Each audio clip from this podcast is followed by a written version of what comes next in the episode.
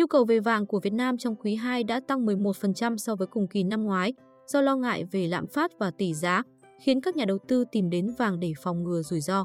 Nỗi lo về lạm phát và tỷ giá Theo báo cáo xu hướng nhu cầu vàng mới nhất của Hội đồng Vàng Thế giới, nhu cầu vàng toàn cầu, không bao gồm thị trường phi tập trung OTC, trong quý 2 đã giảm 8% so với cùng kỳ năm ngoái xuống còn 948 tấn. Tuy nhiên, nhờ dòng vốn ETF mạnh mẽ trong quý 1, nhu cầu vàng trong nửa đầu năm 2022 vẫn tăng 12% so với nửa đầu năm 2021 ở mức 2.189 tấn.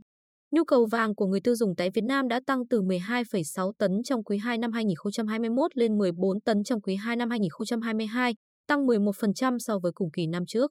Mức tăng trưởng này đạt được bởi tổng nhu cầu vàng thỏi và vàng đồng tăng 5% trong cùng kỳ năm 2022 và nhu cầu vàng trang sức tăng 28% trong quý 2 năm 2022.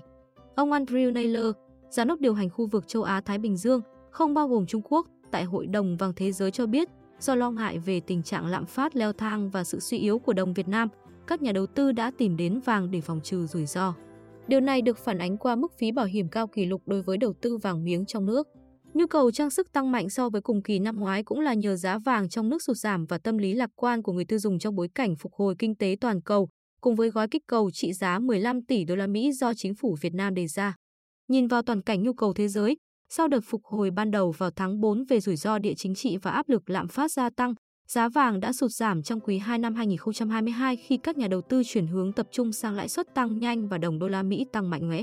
Báo cáo còn chỉ ra, việc giá vàng giảm 6% trong quý đã tác động đến các quỹ ETF vàng khi chứng kiến dòng vốn chảy ra 39 tấn trong quý 2. Dòng vốn vào dòng trong nửa đầu năm lên tới 234 tấn, so với dòng vốn ra 127 tấn trong nửa đầu năm 2021. Tuy nhiên, mức sụt giảm trong quý 2 có thể tạo nên bầu không khí ảm đạm hơn cho các quỹ ETF vào nửa cuối năm trong bối cảnh lạm phát hạ nhiệt và lãi suất tiếp tục tăng. Nhu cầu vàng thỏi và vàng đồng duy trì tình trạng ổn định so với cùng kỳ năm ngoái ở mức 245 tấn trong quý 2. Nhu cầu tăng mạnh đáng chú ý tại Ấn Độ, Trung Đông và Thổ Nhĩ Kỳ đã giúp cân bằng tình hình nhu cầu vàng thấp tại Trung Quốc, do phần nào bị ảnh hưởng bởi việc tiếp tục phong tỏa để phòng dịch COVID-19. Do đó, nhu cầu vàng thỏi và vàng đồng toàn cầu đã giảm 12% so với cùng kỳ năm ngoái xuống còn 526 tấn trong nửa đầu năm. Trong lĩnh vực trang sức, nhu cầu vàng trong quý 2 tăng 4% so với cùng kỳ năm ngoái lên 453 tấn. Tình hình tăng trưởng mạnh mẽ tại Ấn Độ đã giúp cân bằng với mức nhu cầu giảm đáng kể 29% tại Trung Quốc đại lục, nơi mà thị trường suy yếu do các đợt phong tỏa phòng dịch COVID-19 làm đình trệ hoạt động kinh tế và hạn chế việc chi tiêu của người tiêu dùng. Các ngân hàng trung ương đã mua dòng trong quý 2, tăng dự trữ chính thức toàn cầu lên 180 tấn. Mua dòng đạt 270 tấn trong nửa đầu năm, phù hợp với kết quả khảo sát ngân hàng trung ương gần đây của Hội đồng Vàng Thế giới hồi tháng 6 năm 2022, trong đó 25% số người được hỏi cho biết họ dự định tăng dự trữ vàng trong 12 tháng tiếp theo. Về lĩnh vực công nghệ, nhu cầu vàng đã giảm 2% so với quý 2 năm 2021 ở mức 78 tấn. Vậy nên, nhu cầu nửa đầu năm 2022 thấp hơn một chút so với cùng kỳ năm ngoái ở mức 159 tấn. Lĩnh vực điện tử vốn đã tiếp tục hứng chịu sự gián đoạn chuỗi cung ứng, nay còn đang phải đối mặt với tình trạng người tiêu dùng giảm bớt hứng thú với đồ điện tử do cuộc khủng hoảng chi phí sinh hoạt bắt đầu càn quét. Cả hai trở ngại trên đều gây ảnh hưởng đến sự sụt giảm nhẹ của nhu cầu vàng. Nửa cuối năm nhiều thách thức, trong chuỗi dữ liệu báo cáo, sản lượng khai thác vàng nửa đầu năm đạt mức cao kỷ lục 1.764 tấn, tăng 3% so với cùng kỳ 2021. Nguyên nhân là nhờ một số dự án khai thác các mỏ chất lượng cao hơn, đồng thời ngành khai thác mỏ của Trung Quốc quay trở lại mức sản lượng bình thường sau khi tạm ngừng hoạt động an toàn vào năm ngoái. Giá vàng tăng trong quý một cùng những khó khăn và bất ổn kinh tế ngày một gia tăng, dẫn đến mức tăng nhẹ trong hoạt động tái chế, với tổng lượng tái chế trong nửa đầu năm đạt 592 tấn, cao hơn 8% so với cùng kỳ năm ngoái.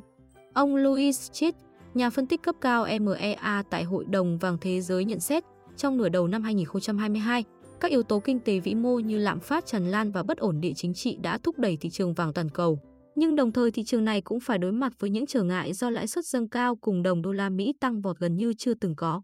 Mặc dù giá đã giảm nhẹ từ mức đặc biệt cao trong quý 1, vàng vẫn là một trong những tài sản tăng trưởng tốt nhất trong năm nay cho đến hiện tại. Trong tương lai, thị trường vàng sẽ mang lại cả cơ hội và thách thức trong nửa cuối năm 2022.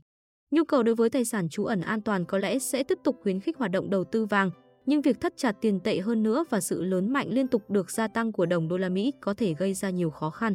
Do nhiều quốc gia đang phải đối mặt với tình trạng suy thoái kinh tế và cuộc khủng hoảng chi phí sinh hoạt tiếp tục siết chặt chi tiêu, nhu cầu của người tiêu dùng có thể sẽ giảm xuống dù vẫn có những lĩnh vực đầu tư an toàn, vị chuyên gia nhận định.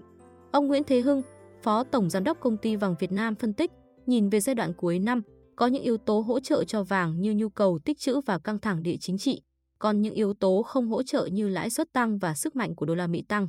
Về yếu tố hỗ trợ, khả năng vào cuối năm nay, yếu tố địa chính trị có thể sẽ tiếp tục căng thẳng khi nhu cầu về năng lượng quay trở lại vì châu Âu bước vào mùa thu đông. Vừa qua, châu Âu và Mỹ đã có lệnh cấm nhập khẩu dầu từ Nga và họ đang rất quyết liệt trong vấn đề này. Ngoài ra, Thụy Điển và Phần Lan cũng đang xin gia nhập NATO và đã được đồng ý, vì thế căng thẳng địa chính trị phần nào sẽ quay lại. Tôi kỳ vọng giá vàng có thể quay về mốc 1.800 đến 1.900 đô la Mỹ vào cuối năm nay. Đồng thời, đáy của giá vàng thường rơi vào mùa hè và tăng trở lại vào tháng 10 đến tháng 11 khi nhu cầu vật chất tăng lên, nhất là ở các thị trường như Ấn Độ, Trung Quốc, kể cả Việt Nam bước vào mùa cưới, ông Hưng cho biết.